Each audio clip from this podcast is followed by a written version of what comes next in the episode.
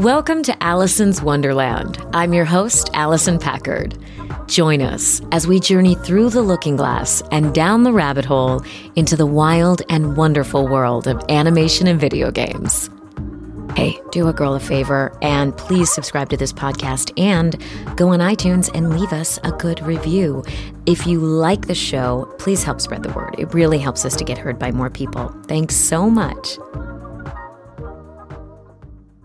He started his career off as a sound engineer when he was just 15 years old. He's collaborated with some of the best A-list talent and he's one of the head sound engineers at Nickelodeon Animation. Please welcome Ryan Green to Allison's Wonderland. Hey Ryan. Nice to be here. What's going on? Good to see you. Good to see you too. And uh, we're not working. We're just hanging. I like this. It looks nice. so different from the rectangle on Zoom. Yeah, I know. I know because we had worked together a couple times on It's Pony, I think for Nickelodeon. Yes, we did. And and we worked together on a little project my son was working on and we came in and it was like, oh, it was cool to kind of just be back for a little bit. Just for a moment. Yeah. Maybe more. Has um, COVID really affected the way that you do your work? COVID has affected us quite a bit. I mean, the, the whole uh, having talent record from home, having to set up their their systems, soundproof their rooms. uh, we have people that uh, record from bathrooms and Oh, literally? literally. Oh, that's sort of the worst sound, isn't it? uh, uh, they actually have it is it's a crazy bathroom. If anybody wants to go record at their place, it actually sounds really good. wow. But uh, you know all the different environments that we've uh, we've had to work with, and talent being so wonderful to allow allow us into their homes via Zoom Yeah. and go through and say, oh, you know, what could you put a pillow here and you can hang a blanket there and working through, of course, all the technical issues that we, Yes. that we go through. and we were doing this, Manny Grijalva and I uh, were asked to, Manny, he's on Rugrats. ah, love, Love Manny. Manny. Know, and, you know, we were asked to figure out how to do this and we had to do it very quickly because of the shutdown. Yeah. And uh, Manny and I worked together and put the whole format together and the protocol and what we needed to do, what what was important, what wasn't important, and then started to go through the process. And Wow. it has been a wild ride, but it is now the the new the new way to do Yeah. things because there are people that will probably never come back because they love their their home systems, and there's some people that will. It's so interesting. Now, when did you first start at Nickelodeon? I started at the end of 2017. Okay. So about five years or so, coming up on five. Yes. And you have an illustrious career uh, prior to that as a sound engineer, recording engineer, and producer on the music scene. So you kind of have split personalities. I I do. You know, it's been a uh, it's been a wild ride. You know, sometimes looking back on it, uh, it's uh, it, I don't even know how how it even happened. I think it was just the you see a a door opens and you just walk through it, mm-hmm, and that's all it's been my whole career. It's like something would come up and I'd be naive enough to go, "Oh yeah, I could do this. Oh yeah, sure, I'll do this." Sounds like your first opportunities came at a really young age, too. Very very young. So, how did that all come about? So it's, it basically started with my brother. My brother was going to recording school when I was still in high school. And he, Oh, mm-hmm. and he would bring his notes home from his recording school and I would study those and not do my homework. and then my brother started to help me with my homework. And I just found, I just, you know, I was a drummer. I really felt very connected to the studio. Mm-hmm, mm-hmm. And um, out of high school, I ended up getting a job at the Troubadour. wow. And they hired me underage. I was 17, not even 18 yet. no, no one needs to know. And, uh, and I was paid under the table too. So that was even better. So it's like, Troubadour putting you on blast. that, that's right. it was the memories. and, uh, uh, was introduced to a whole lifestyle that I never even knew. It was, Wow. it was the things that you would read about in, in magazines. Uh-huh. And you were in it. And tell us more. Tell us more. I mean, what happened uh, after 2 a.m. Mm. was really the enlightening. In the part. club, or is it now you guys have moved on? No, it, it, was uh, it was in the club. Uh-huh. Yeah, that front bar has history. Oh wow! Yeah, so it was uh, it was very eye opening to me. Uh, you know, I lived in Thousand Oaks and kind of lived a, a qu- pretty quiet lifestyle, and here I was thrown into the, one of the bigger clubs in Hollywood at an age that I yeah, it was it was pretty. a little pretty premature, incredible. but you're doing bit. all right. and Then after, uh, and then while I was there, I ended up going to recording school, mm-hmm. same school my brother went to. Mm-hmm. Which school is that? And it was uh, called Sound Masters. Okay. And actually, right next to what is now Salami, which was Devonshire oh. before. Oh. So it was literally yeah. right next door. Wow. Went from uh, recording school to uh, I didn't graduate mm-hmm. because there was a, a, electronics course that I needed to take, and the teacher and I just didn't connect. Mm-hmm. And I ended up walking out and told the school that I will graduate when you get a new teacher. I was a little cocky back then. and uh, it, it, progressed. Take where, that. Yeah, right? Yeah, I am not going to graduate. I've already given you the money, but so we. Uh, but how many times have people asked you for your degree? I'm sure. yeah, a, a, zero, a big zero. But uh, I ended up. Uh, I was at home one day, and I was watching the Flintstones. I remember this like it was yesterday, hmm. and I knew I needed to do something. So I called the school and they gave me a referral to MCA Music. And they, one shouldn't have because I didn't graduate. and, uh, and that's what, uh, that's what started my, my career. I, I walked in. There are a lot of details in and around that, but the person that hired me actually graduated from Thousand Oaks High School, which was oh. my high school. Oh. So he uh, he did ask. He goes, "So where did you grow up?" And I said, "Thousand Oaks." And he goes, "What high school?" I told him, and he goes, "Do you like Westlake High School's football team?" and I'm like, "No, I grew. I graduated Thousand Oaks." And he goes, "Ah, you got the job." you think about it, you're like, wow. And uh, Scott James, who was uh, the person that hired me at, at, MCA, you know, put me in a in a position that I could learn. And uh, it was the tape duplicating room. It mm-hmm. went from the tape duplicating room where I was allowed to hang in the studio anytime that I wasn't working. So mm. after work at six o'clock, I would be in the studio from six until two in the morning every single day. Wow. And I just sat on the couch and I watched. Wow. And then that turned into a year later. They needed a, a first engineer. There was no assisting. They threw me in at 19 to, uh, to engineer. And four years after that, I got the itch to do more and I made uh, some phone calls and ended up getting the chief engineer position at uh, EMI Music. Wow. And I was, it was just, doors just opened.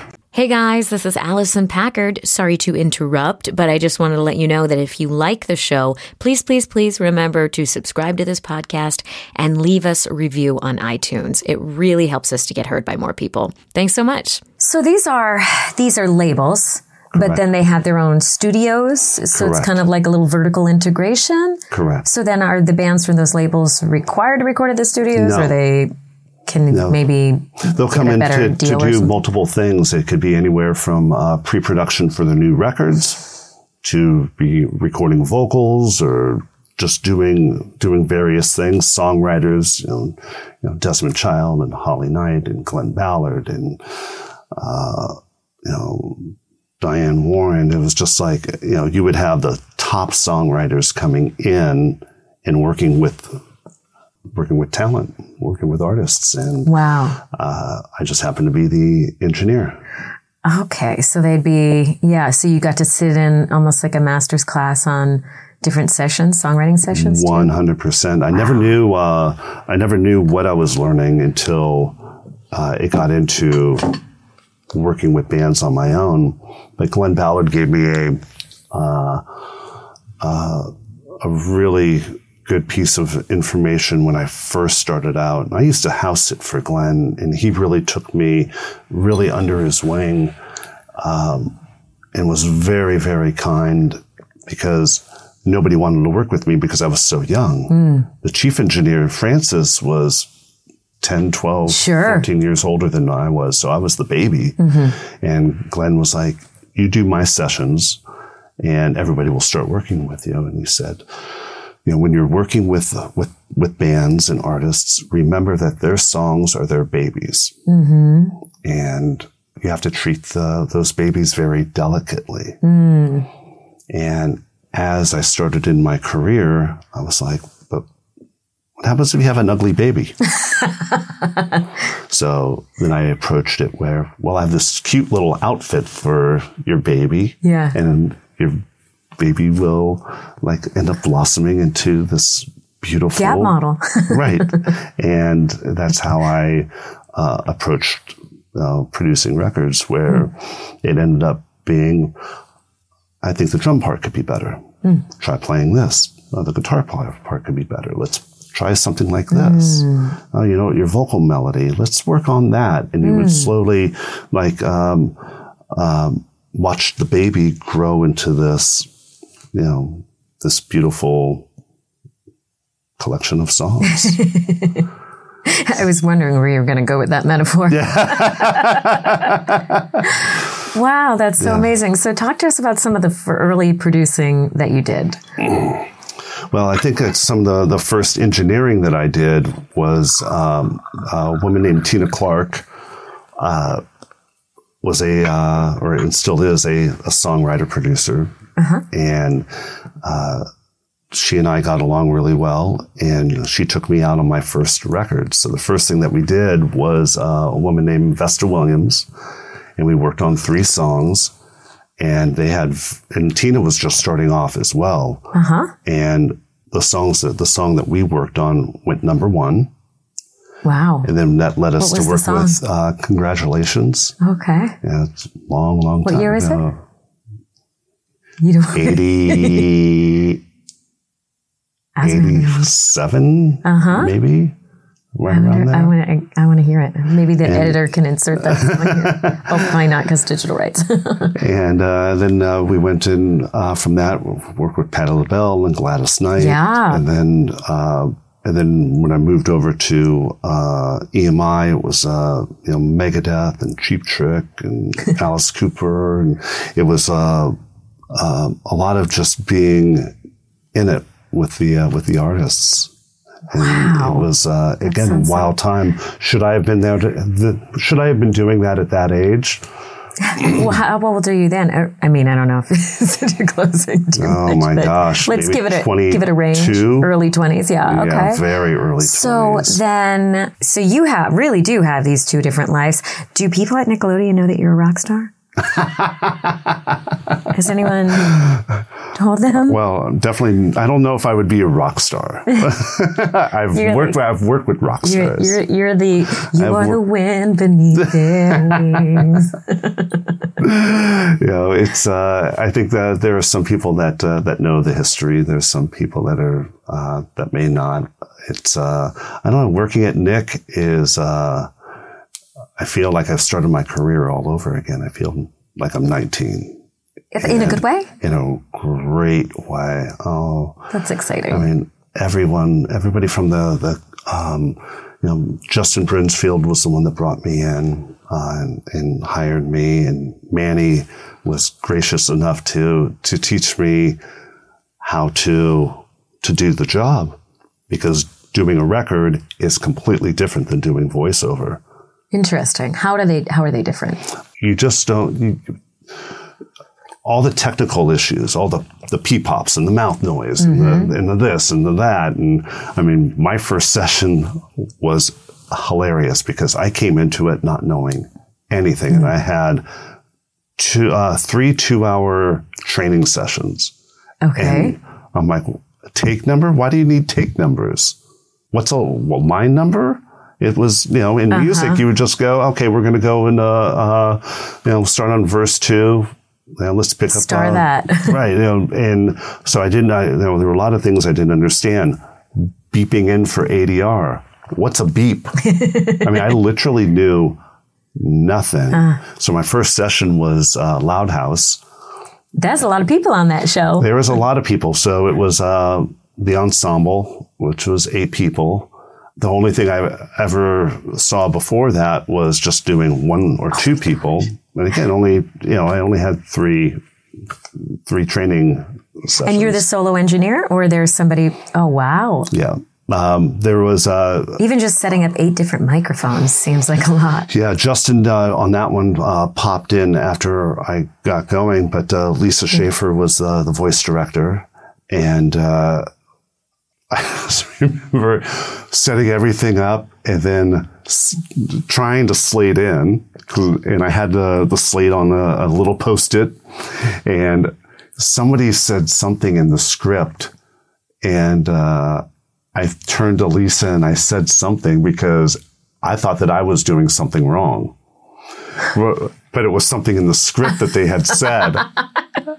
and uh, and Lisa was This like, guy's a piece of junk. it, it was it was We're talking about Lincoln. right and, uh, and Lisa said that's in the script and I was like okay and now I know I, I feel much better about me this is different. yeah. so it was it was a it was a big learning curve but the people there uh, are wonderful it is it's seriously my happy place I found um, I found some of my best friends there. Um, when talent comes in it doesn't feel like they're just talent coming in. Mm. Everybody's family. Mm. Everyone. You know, you see somebody in the hallway and you, you, you have these beautiful conversations or, hey, you know, how's, know, how's your day going? And, you know, it's not just the, yeah, it's okay. You know, somebody will like, they'll open up to you and, and mm. that's just the, the environment. Mm-hmm. So Nickelodeon is really the happiest place on earth. It's, it's not Disney. Sorry, Disney. you lose. Do we have the legal rights to use that? wow. So Nickelodeon from from Metallica to Nickelodeon, you've done it all and everything in between. Yeah, it's, it's been a, it's been a wild ride. Yeah. Talk to us a little bit about working with Metallica. I mean, Well, it was with Megadeth. Well, Megadeth was a, Oh, sorry, uh, Megadeth. so, uh, Countdown to Extinction. That's what it was. yeah, it was, uh, it was a wild time because I, I remember showing up to the studio and, um, the Cartage people got there early. And I remember getting sorry, the what? Cartage people. What's so Cartage they, the? Cartage uh, are the people that uh, will bring all the equipment. Okay. So They have carts. and they were they have lots of carts uh, and there was a lot of equipment i remember getting off the elevator and i started to walk down the hallway and it was just road case after road case after road case after road case and i'm like oh my god. And i uh, walk into the studio and the drum tech was already setting up uh, nick menza's drums. It was a massive kit and i walk in and nick pops up from behind the kit and he goes oh i'm nick super he's a super nice person. And then uh, David Ellefson uh, comes in like 20 minutes later and we're talking. And then uh, mustaine shows up and everybody is just super nice. Not what people Kind, think. yeah. yeah it was uh it was a really um a really good vibe. They were excited to excited to to be there and again, I grew up with a band, and here I am working with them. Wow. And we we started to work on the songs, and we're recording, and uh, you know, came time to do guitars, and uh, uh, Mustaine said, uh, "Oh, I want to get a you know, I want to mic up every speaker on every cabinet," and he had five cabinets, Marshall stacks and he wanted to go through every speaker to find the sound of of the of what they were going to do. Wow. And it was, uh, you know, and it ended up getting really intense. It was like he was very, very meticulous. Wow. Which was great for me because working on, you know, you know, I'm still, I'm young, I'm, you know, but uh, working at that level with somebody like that, Wow. and everybody was very meticulous in what they did. And uh, what ended up happening was after we finished uh, all the songs, my mentor, Max Norman, ended up producing, engineering, and mixing the record. And he told me, uh, he and I are now very, very close. But he told me that uh, I should have done the record because what I did sounds very, very similar to what the record Ah. is. Max went through arrangements and, of course, better studio and, and way more time, but Mm. it was still that here's my mentor telling me that I should have done that record. Wow. And I could still listen back to it and think, you know what? I, I actually did a, did a good job for the time that we had. It's impressive. I mean, it, it's it's so crazy how you you have mentioned a few times that a door just appeared and you walked through it in some ways. Do you attribute that to luck or timing or It's my path. interesting? So that's I what I was kind of getting at was do you feel that you've been led on this path and One hundred percent. Yeah. There's no no other explanation. My for me, my career, looking at it, and the people that I've uh, uh, I've had the pleasure to work with, everything. It is uh, that is not by luck. It's it, either it's then I must be the luckiest person in the world. yeah. you know, and uh, and that goes with uh, even my friends. That uh, um, it's just it was my path. It's exactly um, seemed to always be exactly where I need to be, and no matter what happens, good or bad, that is still exactly where I need to be. Because sometimes it's not about you. Have there been challenges in your career? Many, Yeah. many. You know, I went through. Uh, uh, been married twice. Uh, worked too much. Um, health issues.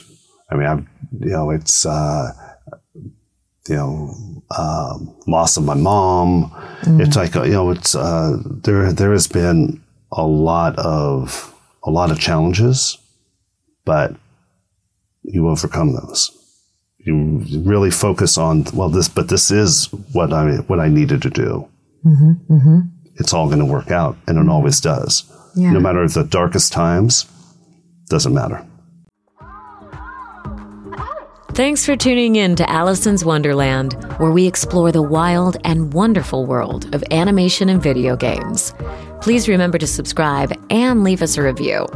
For more episodes of Allison's Wonderland, please visit us at www.allisonpackard.com. See you next week.